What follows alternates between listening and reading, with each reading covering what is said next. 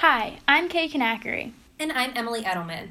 The single use plastic epidemic has become increasingly noticeable in the media, and we have all been told even the smallest of plastic waste can cause irreversible damage to the environment.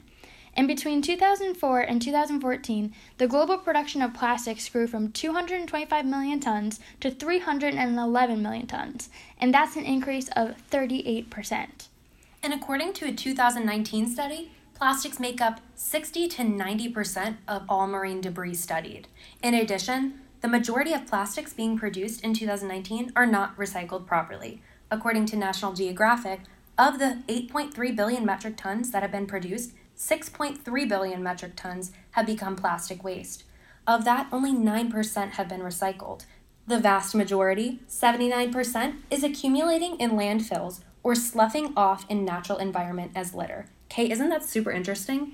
It's incredibly heartbreaking, actually, and also sad that the general media may believe that a reusable straw will be halting the major production of plastic waste, but straws only make up 4% of the plastic trash by piece, while the major contributor is actually food and beverages, adding 31.14% to the plastic pollution problem. And the most common single use plastics that we encounter every day are from food and beverage packaging, according to Repurpose. Today, we are sharing an inspirational story from the streets of Fairfield about a local business trying to solve the issue of plastic waste in our local community. That's right, BD Provisions is a zero low waste bulk food store, and they recently just opened up a second, newest location in the heart of downtown Fairfield. So, what our goal is, is to have people come in here and not only not use packaging that's unnecessary, but also to not waste food as well so you can just buy food in any quantity that you want.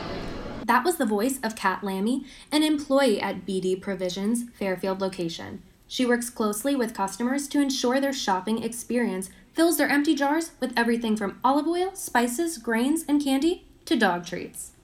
Tony DePippa is the co founder of BD Provisions and blended his passion for business with sustainability. His Midnight Joe coffee blend is a fan favorite, and he can be seen at the shop brewing up something good for the community.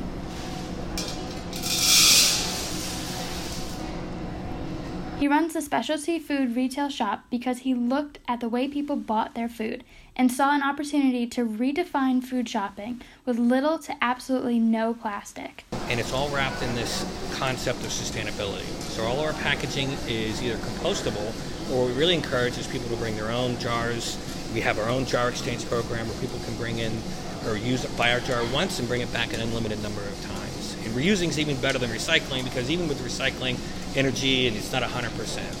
So and you take the whole concept of bulk is appealing because not only does it get rid of the packaging, but you buy as little or as much as you need. You buy the exact right amount. Not only does buying in bulk help reduce the plastic waste problem, but it also saves on money.